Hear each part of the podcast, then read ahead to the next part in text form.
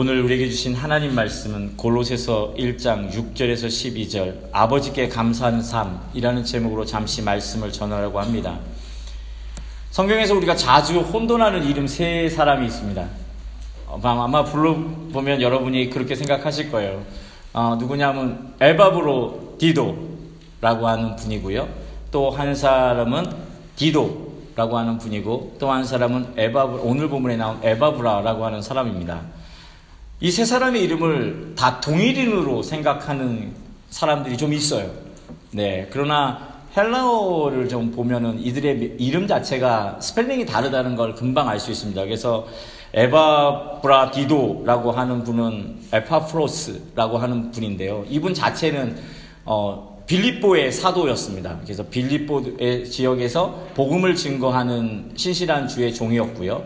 그리고 이제 에바브라디도랑 이제 디도를 많이 헷갈리는 거예요. 에바브라디도가 풀네임이고 디도가 이렇게 함축한 이름이다라고 생각하시는 분이 있는데 그렇지 않습니다. 에바브라디도를 함축하면은 헬라어에서는 에바브라가 돼요. 네, 오늘 본문에 나오는. 그런데 디도라고 하는 이름은 어, 스펠링으로 영어 D가 아니라 T를 씁니다. 그래서 티터스예요. 그래서 디도는 우리가 잘 아는 것처럼 고린도 교회에 사도 바울의 서신을 전달했던 어, 사도 바울과 동역의 역할을 감당했던 인물입니다. 그의 주 활동물에는 고린도 지역과 크레타 지역의 복음을 감당하고 있었어요.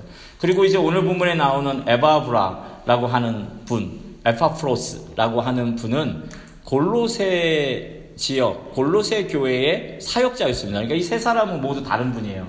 근데 이름 자체가 너무 비슷하다 보니까 많이 혼돈을 하는 경향이 있는데요. 그렇진 않습니다.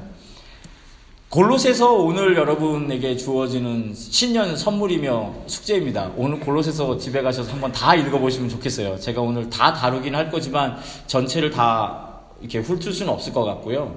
골로새서 이 장 일 절을 보면은 재밌는 표현이 나와요. 그게 뭐가 나오냐면 성경 있는 분들은 확인해 보십시오. 사도 바울이 골로새 지역과 네, 또 라오디게아 지역의 교회 성도들을 처음 봤다라고 얘기합니다.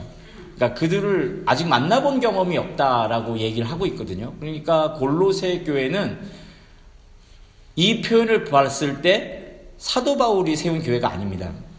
그러니까 우리가 신약에 있는 교회, 특히 사도 바울이 자기가 개척한 교회에 서신을 많이 보내서 그곳에 목양을 했잖아요. 그러다 보니까 골로새 교회도 이 서신 자체가 골로새 교회를 위해서 보내진 것이니까 이 골로새 교회도 사도 바울이 개척했을 것이다 라고 생각하시는 분들이 있는데 이 장 일 절을 미뤄봤을 때 이 골로새 교회는 사도 바울과 전혀 연관이 없는 교회였습니다. 실제로 교회사에도 사도 바울이 주로 활동했던 오십 년경 사도 바울이 골로새 지역을 방문하려고 했을 때에 이미 그곳에 교회가 세워져서 굉장히 활발한 선교 활동을 하고 있다라는 소식을 사도 바울이 들었었어요. 그렇기 때문에 구태여 그곳을 가지 않고 자신이 복음 사역을 하고 있는 곳에 집중할 수 있었습니다. 질문을 할 필요가 있어요. 골로새 교회는 그러면 누가 세웠는가? 목사님 너무 쉽지 않습니까? 에바브라 아닌가요? 근데 오늘 본문을 자세히 읽어보면 에바브라가 아닌 것 같아요. 제가 볼 때에는. 왜냐하면 오늘 본문에서 에바브라를 통하여 전해진 복음이라고 얘기할 때에 그 전해진 복음은 에바브라가 최초로 복음을 전했다라기보다는 에바브라가 사도 바울에게 고린, 골, 아, 골로새 지역 교회에 소식을 전했다라는 것으로 문맥상 연결이 되기 때문에 이 에바브라가 최초의 복음 사역자로 골로새 교회를 개척했다라고 보는 신학자들의 견해에는 저는 사실 잘 동의하기가 어렵습니다. 사도행전 이 장 십 절을 보면 실마리가 되는 하나의 역사적 사건이 등장을 해요. 사도행전 이 장 십 절을 한번 보실까요? 이제 우리 교회는 큰일 났습니다. 성경 빨리빨리 찾으셔야 됩니다. 네, 사도행전 이 장 십 절을 제가 여러분을 대신해서 읽어드릴게요. 오늘만 부르기아와 밤빌리아, 애국과 및 구레네에 가까운 리비아 여러 지방에 사는 사람들과 로마로부터 온 나그네 곧 유대인과 유대교회에 들어온 사람들과 이게 지금 뭔 얘기냐면 어, 사도행전 이 장은 오순절날 그러니까 오순절은 유월절 다음으로 굉장히 큰 명절이었어요. 그래서 디아스포라 되어져 있는 유대인들이 반드시 그곳 예루살렘에 가서 성전에서 제사를 참여해야 되는 그 의무조항이 있었습니다. 그것을 하지 않으면 유대인이 아니었거든요. 그 율법을 어기는 거라 생각했기 때문에 의로우시려면 반드시 예루살렘에 방문해야 됐습니다. 그들이 오순절까지 있는 거예요. 유월절에 가서 오순절 날까지 그 긴 시간 동안을 기거하면서 그곳에 있다가 이 사도행전 이 장에 뭔 사건이 있었는지 기억하시죠? 주님께서 약속하신 성령이 주님 앞에 기도하고 있는 그 제자들에게 떨어진 겁니다. 그래서 그들이 뭘 했냐 하면 각 나라 말로 기도를 하기 시작했어요. 근데 이 십 장, 이 십 절 전후를 보면 어떤 내용이 있냐면 각 지역에서 온 사람들이 그 제자들의 기도 소리가 들렸던 거예요. 어떻게? 자기 지역의 말로. 그, 그 지역이 얼마나 많았냐라는 것들을 내용하는 중에 십 절에 처음 나오는 지역이 어디냐면 부르기아라고 하는 지역이 나옵니다. 이 고대 부르기아 지역의 도시가 세 개 있었어요. 그 세 개가 이렇게 삼각형으로 이루어져서 대략 한 십 마일 정도 거리씩을 갖고 있는 세 개의 도시가 이 부르기아 지역의 대표적 도시였어요. 세 개, 세 개 도시였습니다. 그 도시가 뭐였냐면 라오디게아, 히에라폴리스, 그리고 또 하나가 골로세예요. 그러니까 이 부르기아의 사람들이 왔다라고 하는 것에서 어떤 우리가 힌트를 얻을 수 있냐면 이곳에 골로새 지역의 사람들과 라오디게아 지역의 사람들, 히에라폴리스의 지역의 사람들이 오순절을 보내는 중에 그들이 뭘 목격한 거예요? 성령이 강하게 역사한 제자들의 설교를 들은 겁니다. 그래서 그 중에 회중 중에 한 번 베드로의 설교에 몇 명이 회개했다고 사도행전이 소개하죠? 삼천 명이 회개하는 기적적인 역사가 벌어졌어요. 이 어이할고 하면서 주 예수 그리스도 우리에게 오신 메시아를 우리가 사망케 했다라는 그것에 대해 애통하는 자들이 삼천 명이 등장을 합니다. 그들이 전 세계로 흩어진 거죠. 자기 동네로 간 거예요. 그렇게 해서 세워진 교회가 뭐였냐면 바로 골로새 교회입니다. 그리고 라오디게아 교회예요. 히에라폴리스의 교회가 세워졌지만 그 교회는 역사적으로 별로 나오질 않습니다. 라오디게아 교회를 제가 왜 이렇게 강조하죠? 계시록에 보면 라오디게아 교회는 칭찬받은 교회입니다.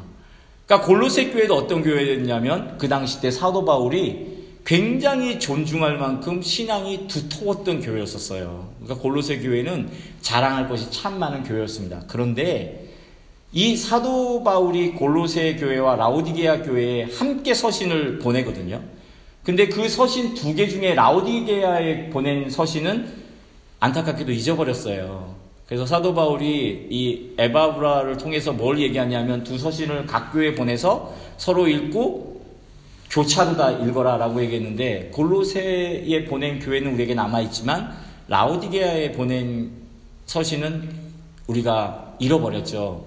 저희 믿음의 선배들이 잃어버린 것 같아요. 질문을 할 필요가 있습니다. 그렇게 건강한 교회였는데 목사님 왜 이 디아브라가 부랴부랴 사도 바울을 찾아가서 자신의 교회에 서신을 써달라고 했을까요? 상상력을 좀 동원해야 돼요. 성경을 좀 해석하기 위해서는. 이것을 우리가 좀 상상해 볼 필요가 있습니다. 에바브라가 그 사도행전 이 장에서 얘기한 그 지역에 방문했다가 예수 그리스도를 영접했을 수도 있어요. 그러나 또 아닐 수도 있어요.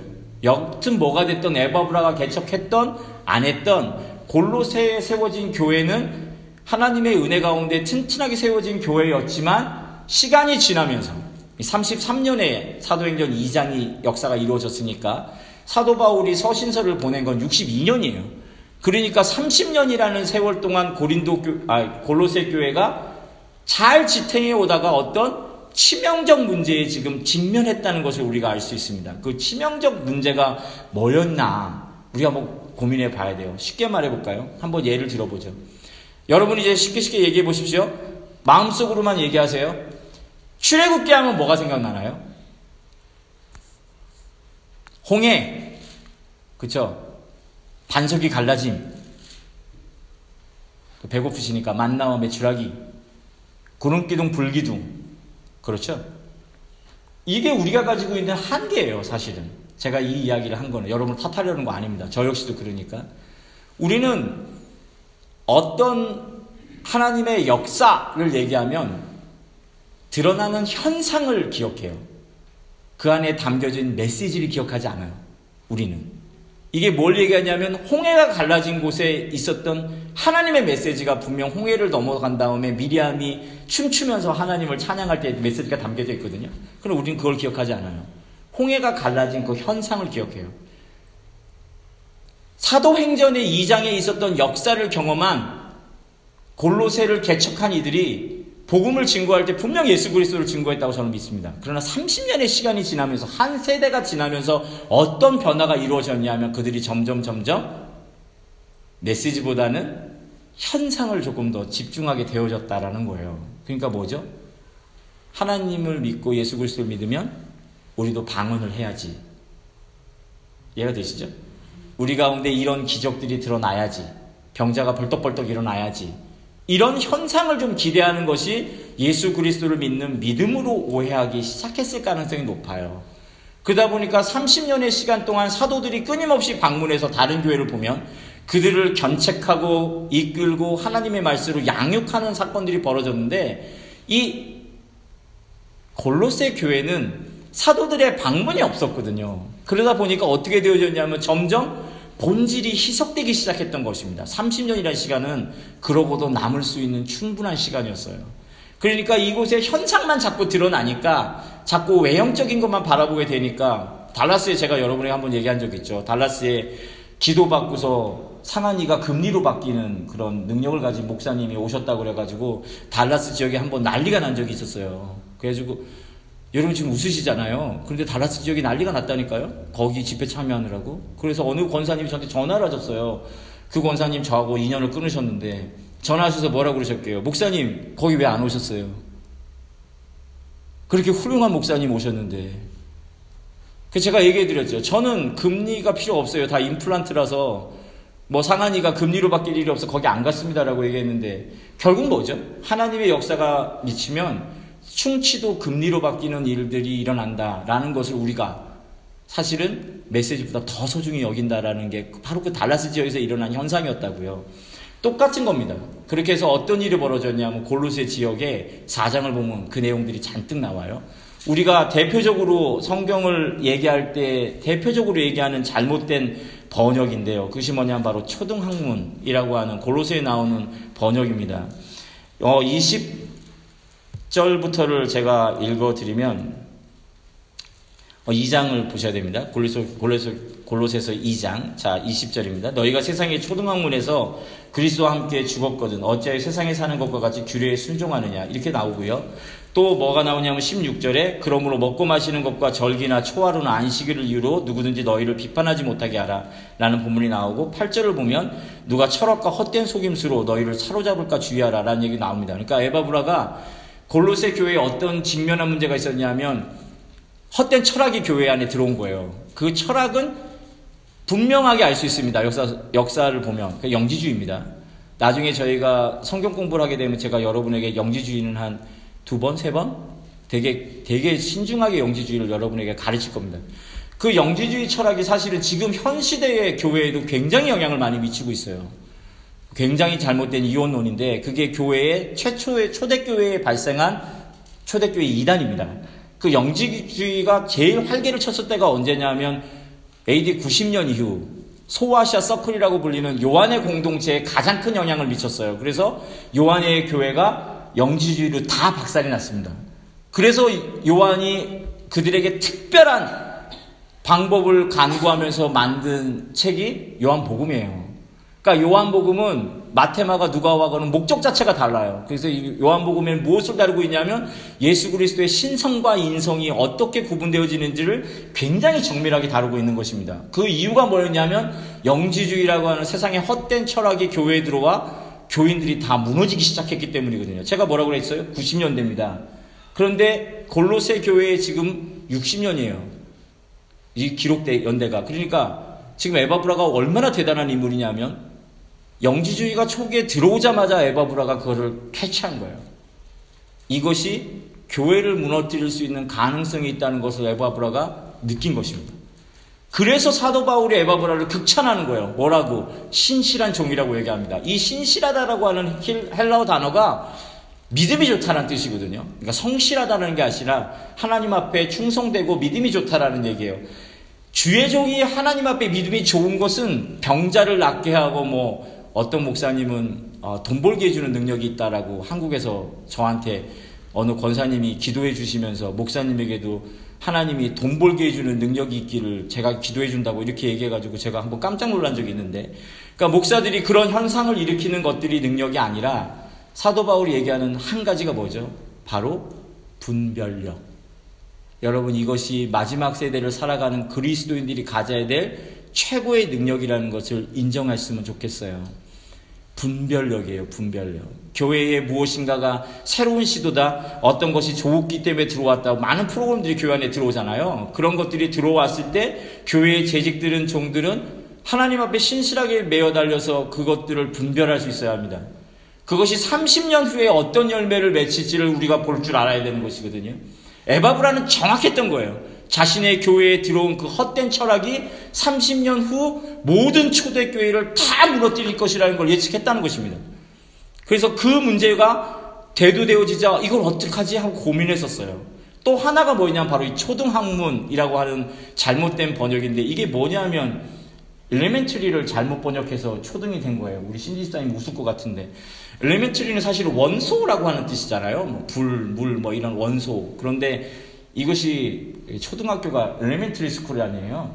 그러니까 한국에 번역하시는 분이 처음에 성경 번역할 때 이 엘리멘터리를 그냥 초등이라고 번역을 해버리셨어요. 그래갖고 이게 초등학문이라고 하는 전형적 잘못된 번역으로 우리에게 지금 유산으로 내려오고 있는데, 그래서 목사들이 이거 다룰 때마다 얘기해야 되는 거예요. 헬라어로 이 단어 자체는 뭘 뜻하냐 하면 점성술을 의미합니다. 그러니까 초등학문이라고 하는 번역이 나오면 헬라어 원전의 의미는 별을 보면서 별점을 치는 걸로 이해하시면 정확해요. 그러니까 골로새 지역 자체의 샤머니즘과 기괴한 철학들, 그리고 뭐요? 점성술이 교회 안으로 다 들어온 거예요. 그러니까 에바브라가 이 모든 것들을 컨트롤할 수 없는 단계가 되어졌어요. 그러니까 에바브라가 철학적으로 능통한 사도 바울의 버금가는 지적인 능력을 가졌다면 사도 바울이 찾아가지 않았을 겁니다. 이 당시 때 사도 바울은 뭐라고 있었냐면 로마에 갇혔었어요. 그래서 이 골로새서, 에베소서, 빌레몬서, 빌립보서를 다 옥중서신이라고 부릅니다. 사도 바울이 옥에 갇혀서 쓴 편지거든요. 부랴부랴 골로새 지역에서 사도 바울을 찾아 로마로 간 겁니다. 로마로 가서 사도 바울 선생님한테 자기네 교회의 현 상황을 얘기를 한 거예요. 그래서 사도 바울이 그에게 이 골로새서를 주면서 가서 이제 교회를 잘 양육하라고 이 서신을 준 것이지요. 사도 바울은 제가 앞에서도 언급했지만 굉장히 좀 깐깐한 사람이었어요. 그래서 칭찬에 되게 인색합니다. 오죽하면 자신의 은인이었던 바나바의 생실인 마가가 조금 복음 사역에 흐트러졌다고 다음 선교할 때 안 데려갔겠어요. 우리 보통 그러기 쉽지 않잖아요. 그렇죠? 저희 큰아이가 뭐 좀 실수해도 여러분이 목사님과 사모님 얼굴 봐서 이렇게 살짝 눈 감아주는 게 있잖아요. 어, 그런데 막 그 다음 주부터 너 교회 나오지 마. 그렇게 하긴 쉽지 않잖아요. 여러분들은 그러실 분들이군요. 네. 네, 사도 바울은 좀 그런 사람이었어요. 좀 잔혹할 정도로 꼼꼼했는 게 분명했습니다. 그런 그가 하나님 앞에 신실하다라고 이 에바브라를 칭찬할 정도라면 이 에바브라라고 하는 사람은 정말 대단한 인물인 것 같아요. 그래서 제가 오늘 신년에 이 에바브라가 얼마나 대단한 사람인지를 여러분에게 소개하면서 지금 역사적 배경을 장과하게 얘기했고요. 여러분에게 이런 성도들, 이런 집사님, 이런 목사, 장로 되자고 에바브라를 여러분에게 소개하려고 합니다. 이 에바브라가 어떤 사람이었냐? 골로새서 사 장 십이 절 십삼 절을 보면 그에 대한 평가가 나와요. 그리스도 예수의 종인 너희에게서 온 에바브라가 너희에게 문안하느니라. 사도 바울 참 대단하죠. 자기가 쓴 서신인데 에바브라의 리더십을 이렇게 세워주고 있단 말이죠. 참 대단한 분인 것 같아요. 그가 항상 너희를 위하여 애써 기도하여 너희와 하나님의 모든 뜻 가운데서 완전하고 확신 있게 서기를 구하나니. 여기에 애써 기도하다라는 표현이 나옵니다. 성경 가지고 계신 분들은 밑줄 짝이에요. 이 단어가 재밌어요. 예, 아고니소마이라고 하는 단어를 써요. 동사 원형을. 근데 여기에 아곤이라고 하는 앞에 단어, 네, 그 앞에 있는 접두사 같은 거죠. 그 단어가 뭘 의미하냐면 검투사들이 싸움을 벌이는 스테디움을 얘기해요.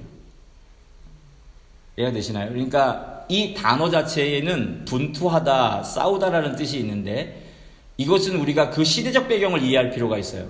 내 의지와 뜻을 사용한 것이지만 또한 어떤 갇힌 공간에서 살아남기 위해 싸워야 되는 싸움을 의미할 때 이 단어를 써요.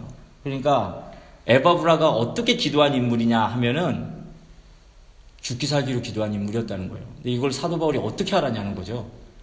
왜냐하면 빌레몬서를 보면 에바브라가 사도 바울을 찾아갔다가 그 사람도 참 다 대단한 사람이지. 갔을 때 분명히 어떻게 찾아왔어요? 라고 얘기하면 어떻게 얘기해야 되죠? 어, 저 친인척입니다. 뭐 이러면 되는데 제 생각에는 골로새 교회의 담임자입니다. 네, 뭐 이랬을 거예요. 그러다 보니까 사도 바울이 지금 예수 그리스도를 증거하는 것 때문에 구금됐잖아요. 이 에, 에바브라도 사도 바울을 방문했다가 같이 구금됩니다. 그래서 같이 갇혔어요. 그래서 빌레몬서에 보면 나와 함께 갇힌 에바브라라고 표현을 하거든요. 사도 바울이 본 거예요. 에바브라가 아침에 뭘 하는지. 아침에 일어나자마자 뭘 하냐면요. 정말 죽기 살기로 자신의 교회와 자신의 성도들을 위해서 기도하더라는 거죠. 그러니까 사도 바울이 그를 칭찬한 이유가 뭐라고요? 그 뛰어난 분별력. 그 분별력은 어디서 왔냐 하면 바로 그의 죽기 살기로 애써 기도하는 그 고군분투의 기도에서 왔다라고 사도 바울이 안 겁니다. 그러니까 정말 교회를 리딩해 간다라고 하는 거, 그건 뭐 말도 안 되는 소리예요. 우리의 인도자는 오직 주 예수 그리스도 뿐이니까. 목사가 정말 힘쓰고 애써야 되는 것이 무엇이냐? 그거는 기도하는 겁니다. 근데 그것을 집사들이, 교회의 성도들이 사실은 지켜줘야 되는 것이죠. 그것을 위해서 사실은 교회의 집사제도라는 것이 만들어졌습니다. 근데 그것이 어려운 이유가 뭐냐, 목사들이 그런 시간들을 성도들이 애써서 만들어줬더니 기도 안 하고 골프나 치러 다니시니까 성도들 자체가 요즘에는 많이 실망감이 있는 거를 제가 잘 알아요. 그렇지만 정말 에바브라의 분별력이 어디서 왔는지는 우리가 배우고 가자고요. 어디서 왔어요? 기도에서 왔대요. 어느 신학자가 이 애쓰다라고 하는 단어를 연구하면서 이것을 어디에 비유했냐면 겟세마네 동산에서 예수님께서 기도하실 때에 그분이 고나요 라고 나오잖아요. 그 고나다라는 단어와 이 애쓰다라고 하는 단어가 거의 다른 단어지만 동의어와 같다라고 얘기했습니다. 그러니까 다시 말하면 뭐죠? 기도란 무엇인가를 받고 얻고 이루기 위해서 하는 게 아니에요. 그러니까 기도를 정말 잘하시는 분들은 어떤 분이냐면 기도하고 난 다음에 마음이 후련해지는 게 아닙니다. 그건 굉장히 경계할 필요가 있어요. 기도를 한 후에 마음이 시원해지는 건 뭘 뜻하냐 하면 우리의 감정적 엑스타시가 일어났다는 것이거든요. 정말 기도는 어떻게 되어지냐면 참된 기도를 보면 내 의지가 아닌 하나님의 의지로 내 의지를 스위치하는 거예요. 그렇기 때문에 하나님의 그 선하시고 높으신 의지가 내 안에 들어오게 되어지니까 참된 기도를 한 자는 어떻게 되느냐, 마음이 굉장히 무거워지게 되는 겁니다. 이게 진정한 중보기도의 바른 자세거든요. 그러니까 기도를 하고 나면요, 아 이제 좀 속 시원해, 살 것 같아, 좀 고민해 보셔야 돼요. 그건 정말 고민해 보실 필요가 있어요. 진심으로 제가 권면해 드리는 거예요. 그 기도가 과연 하나님의 뜻이 나의 뜻과 교체되어지는 작업이었다면 우리에게 무엇이 필요하냐면 물이, 아니, 땀이 피로 변하는 것과 같은 애씀과 스트러글과 굉장히 많은 갈등이 우리 가운데 만들어질 수밖에 없다는 것이에요. 에바브라는 이렇게 기도한 인물입니다. 그렇기 때문에 사도 바울이 그를 굉장히 존중해줬던 거예요. 그가 이제 사도 바울이 이 기도하는 지도자를 봤으니까 그 다음에 이 기도하는 지도자를 함께 교회를 세워갈 수 있는 집사와 교회 그리고 가정을 향해서 전한 편지가 바로 이 유명한 골로새서입니다. 그래서 우리가 함께 읽은 본문은 이제 그 뒤에 본문, 자, 기도하는 지도자가 있으니까, 기도하는 집사가 있으니까, 기도하는 열심 있는 교사가 있으니까 너희가 다음과 같이 좀 지향하며 갔으면 좋겠다라는 권면을 골로새 교회에게 하고 있어요. 제가 이것을 똑같이 시카고 크리스찬 교회에 권면하려고 합니다. 저는 이렇게 애써 기도하는 목회자는 아직은 아닌 것 같아요. 부끄럽습니다. 그러나 우리 집사님들은 그런 기도자라고 믿습니다. 본사님들도 그런 분들이라 믿습니다. 정말 목숨을 다해서 애써 기도한다고 교회가 변화되어질까? 많은 이들이 얘기합니다. 목사님이 정말 기도 열심히 하고 우리가 합심해서 기도 열심히 하고 모이게 힘쓰면 우리 교회는 변화되어질 겁니다. 그거는 새빨간 거짓말입니다. 그것이 굉장히 우리에게 잘못되어져 있는 매너리즘 같아요. 이것은 우리에게 굉장히 책임을 무마시키는 굉장히 좋은 도구가 되어버렸어요. 이 말은 뭐냐면 우리가 발전하지 않으면 누군가가 기도하지 않는다는 뜻이 되어버렸거든요.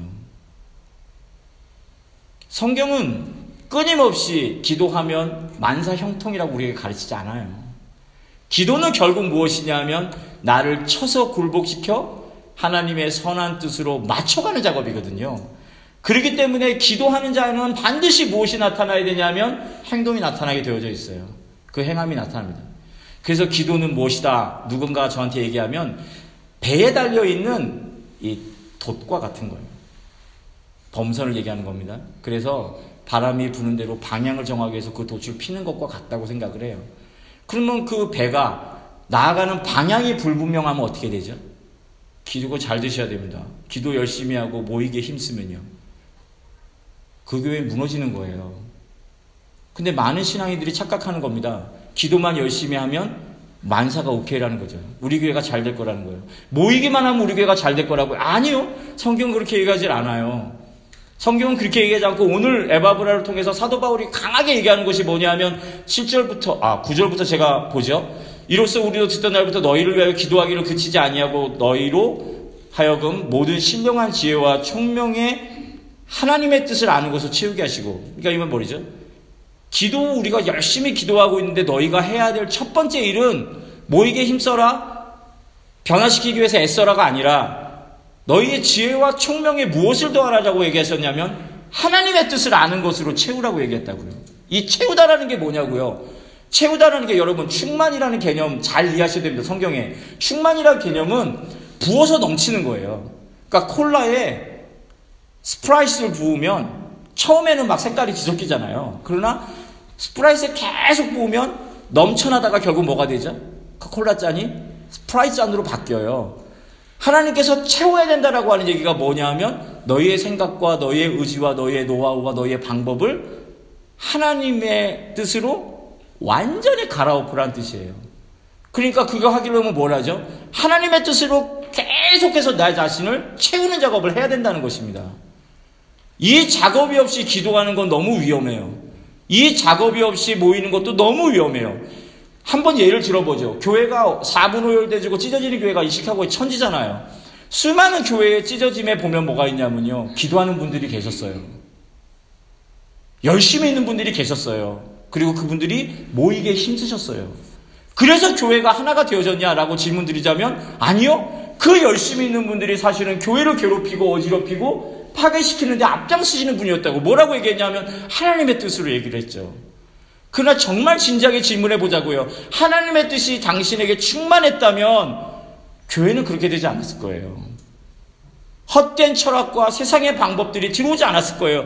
하나님의 방법이 하나님의 뜻을 우리가 알기 위해서 힘썼다면 우리의 기도의 언어는 바뀌었을 거예요. 우리의 바, 선교의 방법도 바뀌었을 거예요. 우리가 살아가는 방법론 자체도 바뀌었을 거예요. 저는 그렇게 믿어요. 하나님의 뜻이 우리를 점령하도록 우리를 내어드리지 못했거든요. 그럴 때 사용된 것이 뭐냐면 바로 우리의 기도였다는 것입니다. 끝까지 하나님의 주권을 우리에게 넘겨드리는 것이 아니라 우리의 우리 주인됨을 주장하기 위해서 기도가 사용되진 않았는지 한번 반성해 볼 필요가 있다는 거예요. 그러니까 기도에 열심을 내자, 기도회에 모이자 이 말 전에 우리가 반드시 해야 될 얘기가 있어요. 우리가 과연 지혜와 총명, 우리의 모든 생각에 하나님의 선한 뜻이 무엇인지로 채우고 있는가? 이것이 질문되지 않으면 우리 교회는 또 다른 아픔과 고통에 휘말릴 수밖에 없어요. 우리 기쁨 가운데 이 부분들을 감당하고 가야 됩니다. 앞으로 우리 이천이십 년 우리 교회가 무엇을 하든지 그것에 기쁜 한 가지의 기준을 정해야 된다는 거예요. 하나님의 뜻을 아는 것으로 우리의 생각과 우리의 마음을 변화시키고 있는 거예요. 그것이 우리 가운데 중점적으로 다뤄져야 될 첫 번째 주제인 것입니다. 그렇게 되시면 어떻게 되냐면요. 십 절이 나옵니다. 함께 보시죠. 주께 합당하게 행하여 보세요. 방향이 달라지니까 뭐가 바뀌냐면 행동이 바뀌는 거예요. 그렇죠?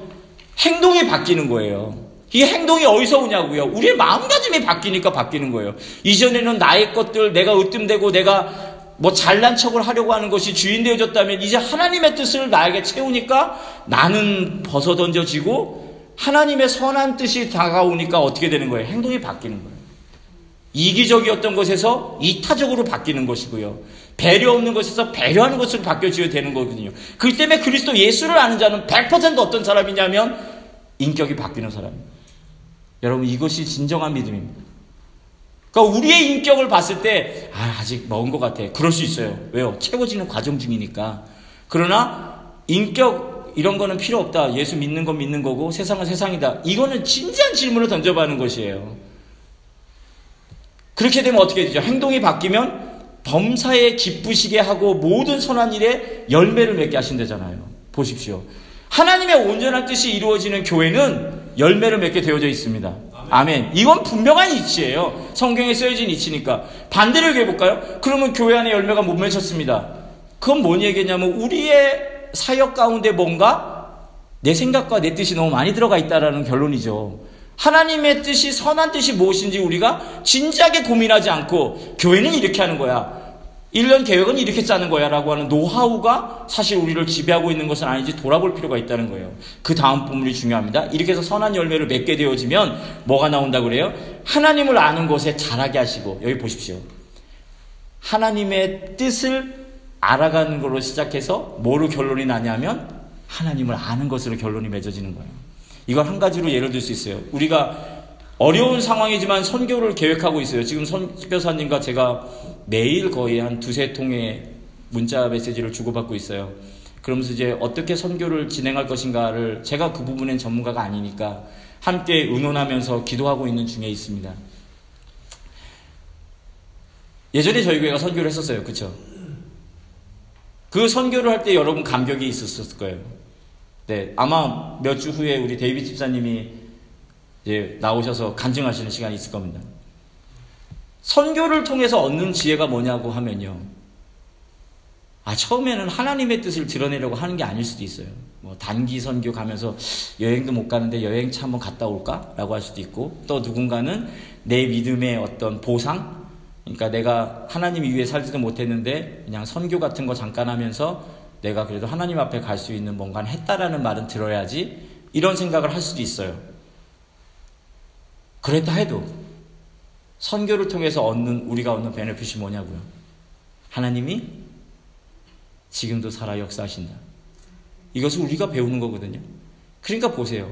선한 방향이 아니었어도 하나님의 뜻이 있는 곳에 하나님의 일을 하고 재화가 사용되어지고 몸의 헌신과 시간이 사용되어지면 어떤 열매가 맺혀지냐 하면 하나님을 알 수 있는 거예요. 교회는 끊임없이 하나님을 아는 것에 힘써야 합니다. 이것이 영생이거든요. 많은 교회가 다른 것들에 신경을 쓰는 거예요. 그래서 우리 가운데 뭐가 필요해요?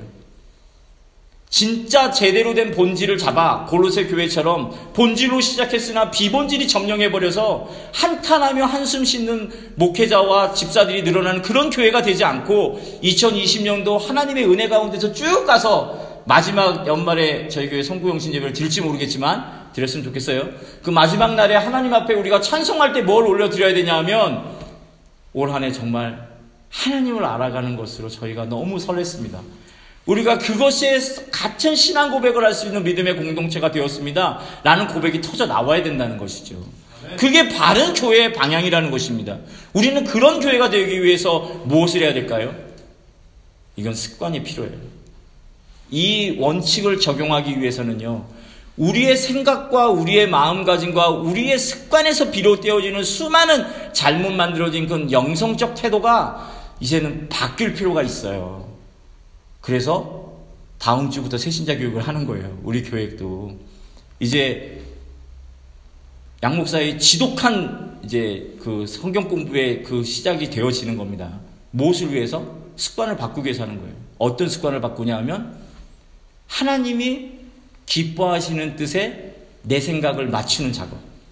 이것은 하나님의 말씀을 끊임없이 묵상하지 않고서는 안 돼요.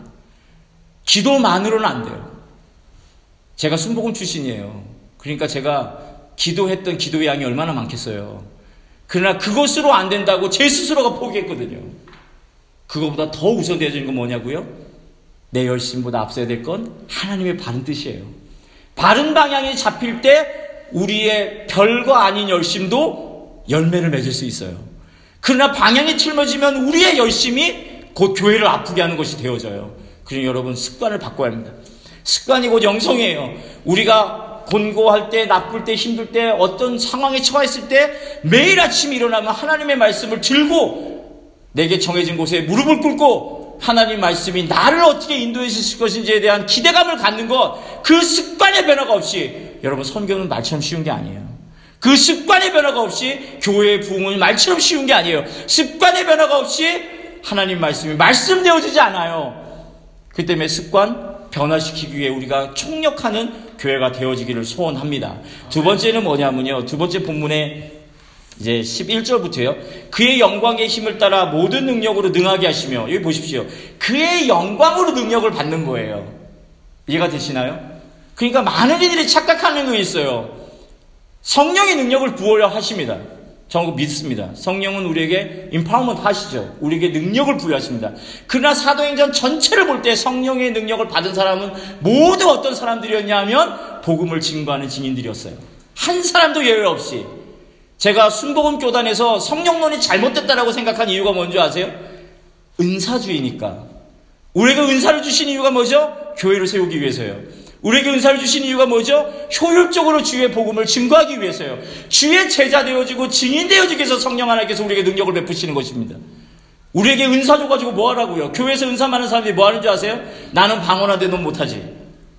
나는 예언하는데 넌 못하지. 이 엘리트주의가 교회 안에, 은사 엘리트주의가 교회를 사무국을 만들었거든요.